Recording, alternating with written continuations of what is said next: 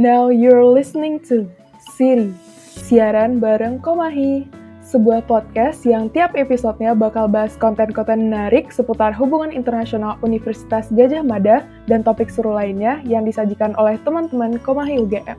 Yuk kita mulai aja, stay tune ya. Halo Sobat Hihi, selamat datang kembali di Siri dengan aku, Soraya. Dan aku, Safa. Apa kabar nih Sobat Hihi? Tetap sehat kan? Nah, untuk Sobat Hihi semua, jangan lupa untuk selalu mematuhi protokol kesehatan dan selalu memakai masker kalau Sobat Hihi keluar rumah. Betul banget, Soraya. Nah, berhubung bentar lagi udah mau proses penerimaan mahasiswa baru, di episode kedua ini kita akan memperkenalkan Prodi S1 HIUGM untuk Sobat Hihi semua yang ingin tahu lebih lanjut tentang S1 HIUGM. Dan untuk membantu kita mengenal lebih dekat Prodi HIUGM, ada tamu spesial nih hari ini, yaitu Kak Diah Absari, Ketua Departemen Intrakurikuler dan Akademik, atau dikenal dengan INKA di Komahi UGM. Halo Kak Diah, mungkin bisa perkenalan dulu sebelumnya? Oke, halo Soraya dan Syafa dan Sobat TV semuanya. Perkenalkan namaku Diah. Oke, Kak Diah. Mungkin Sobat Hihi yang masih di bangku SMA, SMK, atau teman-teman yang lagi gap year pada penasaran nih Kak, tentang apa sih yang bikin HIUGM itu beda dengan jurusan HI di universitas lainnya? Oke, jadi menurutku banyak banget sih hal yang membuat HIUGM itu spesial. Nah, HIUGM itu adalah salah satu departemen HI yang paling diminati kan di Indonesia.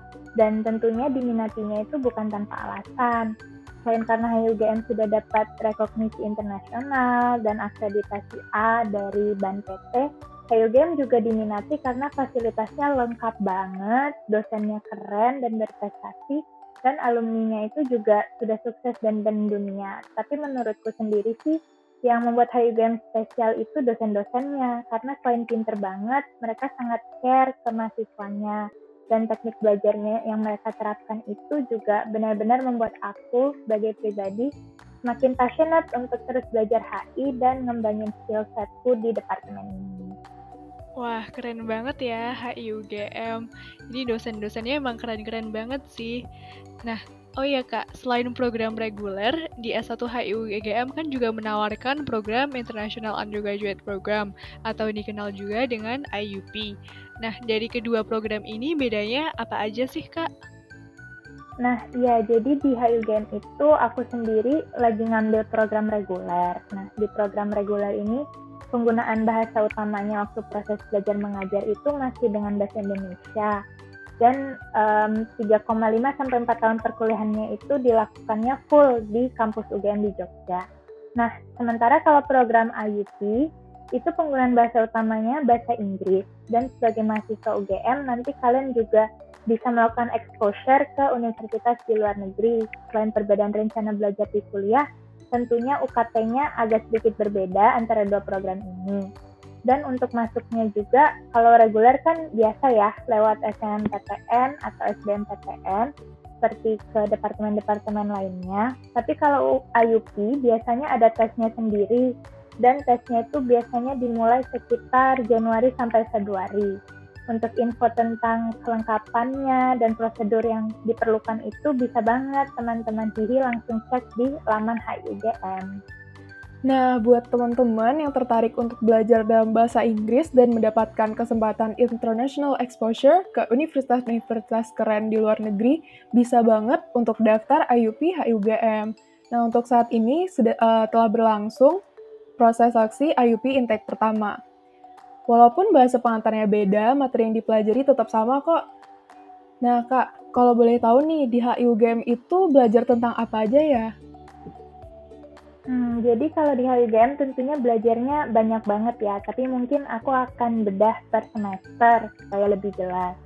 Jadi kalau untuk eh, materi semester 1 biasanya uh, semua mahasiswa HUGM akan dapat teori-teori dasar seperti teori dasar ilmu HI, teori HI dasar, sejarah sosial politik Indonesia, ilmu sosial dasar, dan lain-lain. Nah, di semester 2, mahasiswa HI biasanya dapat kelas introduction ke jurusan-jurusan yang ada di HUGM atau studi-studi khusus yang ada di HUGM. yaitu studi perdamaian, ekonomi politik internasional, dan studi politik dan keamanan. Selain itu, kita juga dapat perkenalan ke studi kawasan yang ada nanti di semester 3 dan semester 4. Contohnya adalah studi kawasan Timur Tengah, Asia, Eropa, dan juga Amerika. Nanti di semester selanjutnya, kalian akan diminta untuk milih satu jurusan. Dan kalian juga bisa mendalami studi kawasan yang ingin kalian minati.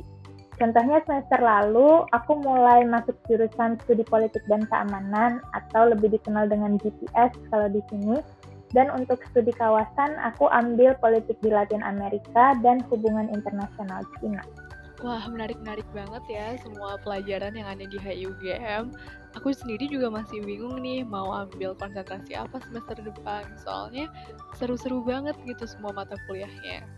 Oh iya kak, Nah, kebanyakan prodi HI itu kan biasanya diidentikan dengan profesi diplomat. Tapi selain diplomat, apa aja sih prospek kerja buat para lulusan HI dan khususnya untuk lulusan HI UGM, Kak? Hmm, jadi kalau buat lulusan sih sebenarnya nggak ada batasnya ya kita bisa jadi apa. Karena kan juga sesuai dengan minat kita dan sesuai dengan usaha kita untuk mencapai profesi itu. Tapi emang yang paling diidentikan dengan HI itu diplomat. Tapi sebenarnya profesi yang bisa diambil lulusan HI itu tidak terbatas. Kita bisa jadi jurnalis, akademisi, karyawan di NGO, advisor di MNC, dan gak menutup kemungkinan juga kita bisa pakai wawasan kita tentang dunia internasional untuk jadi seniman atau penulis lepas dan lain-lain gitu. Jadi sebenarnya nggak hanya sebagai diplomat aja, tapi sesuai minat kita. Wah, ternyata beragam banget ya prospek kerja untuk lulusan HIUGM.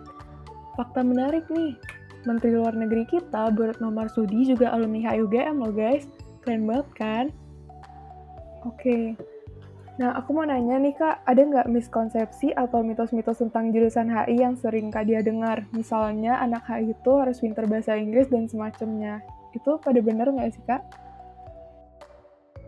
Uh, iya, menurutku juga banyak banget ya mitos tentang mahasiswa hubungan internasional dan yang paling sering aku dengar itu yang tadi kamu sebutin, kalau anak HI harus pintar bahasa Inggris. Sebenarnya itu nggak penuhnya salah, karena kan emang bahasa Inggris itu modal yang penting ya untuk mempelajari dunia secara general, apalagi kalau di universitas atau ada di kampus, biasanya bahasa Inggris itu ada di mana-mana. Tapi nggak berarti kalau kita bahasa Inggrisnya nggak bagus itu kita nggak boleh jadi anak HI. Um, sering kali waktu kita belajar HI kita justru akan semakin melatih bahasa Inggris itu. Kita malah seharusnya jadi santai aja dan jangan uh, menggunakan bahasa Inggris sebagai alasan untuk tidak mendaftar jadi mahasiswa HI. Nah, kalau aku sih pengalamannya biasa-biasa aja ya dengan bahasa Inggris. Nah, kalau dengan Soraya dan Syafa, emang gimana nih sebagai maba yang baru masuk HI, menurut kalian mitos itu bener nggak?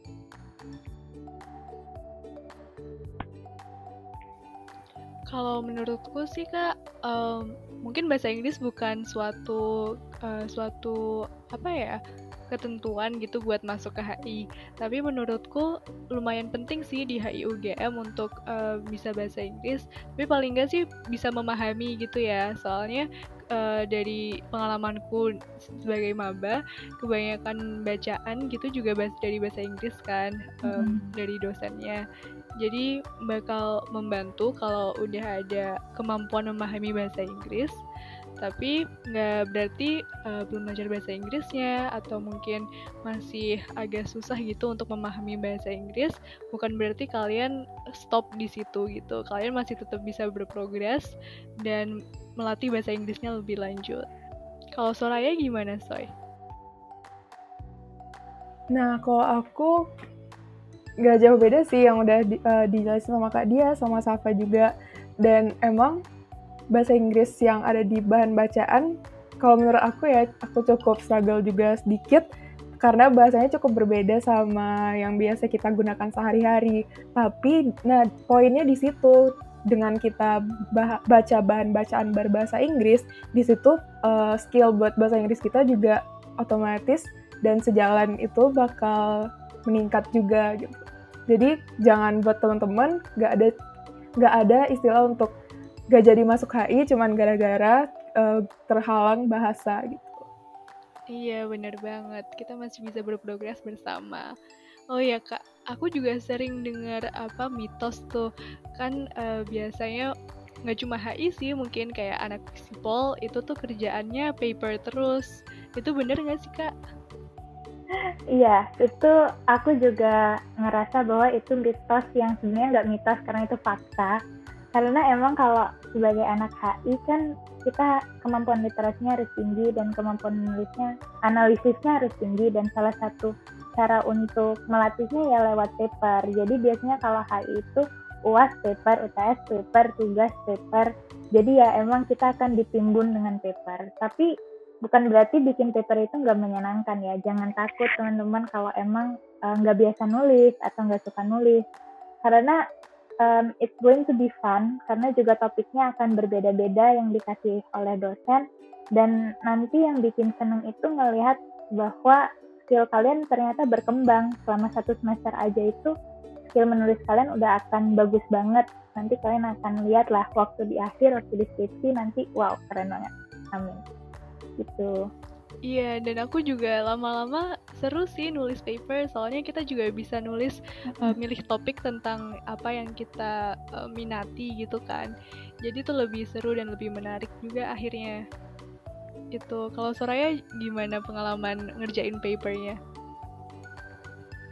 ini kan udah masuk semester 2 ya. Emang kerasa sih kalau semakin sering kita nulis dan baca itu akan ngasih impact yang gede untuk skill menulis kita tadi dan benar kata Kak dia dengan untuk ningkatin skill kita dalam menganalisis itu ya lewat menulis gitu. Bener sih. Oke, jadi menarik banget. Jadi Sobat Hihi yang mungkin pengen masuk ke HIUGM tapi mungkin minder karena apa kemampuan bahasa Inggrisnya atau uh, kecerdasan, tapi itu sebenarnya semua relatif kan ya, semua orang punya kecerdasan masing-masing. Jadi kalau kalian pengen banget HIUGM, boleh banget ya kita tunggu tahun depan di HIUGM. Nah kak menarik banget sih obrolan kita di episode kali ini. Sebenarnya terima kasih banyak untuk Kak yang udah berbagi banyak banget informasi dan insight tentang HIUGM. Dan juga terima kasih untuk Sobat Hi yang udah dengerin podcast episode ini. Dan jangan lupa untuk follow Instagram at hi.ugm dan at komahiugm dan subscribe channel YouTube HIUGM dan Komahiugm untuk dapetin informasi up to date tentang HIUGM. Juga stay tune di channel Siri karena akan banyak informasi menarik lainnya yang akan tayang hampir di setiap minggunya. Oke, terima kasih Kak Dia. Terima kasih Soraya dan Safa dan semuanya. See you.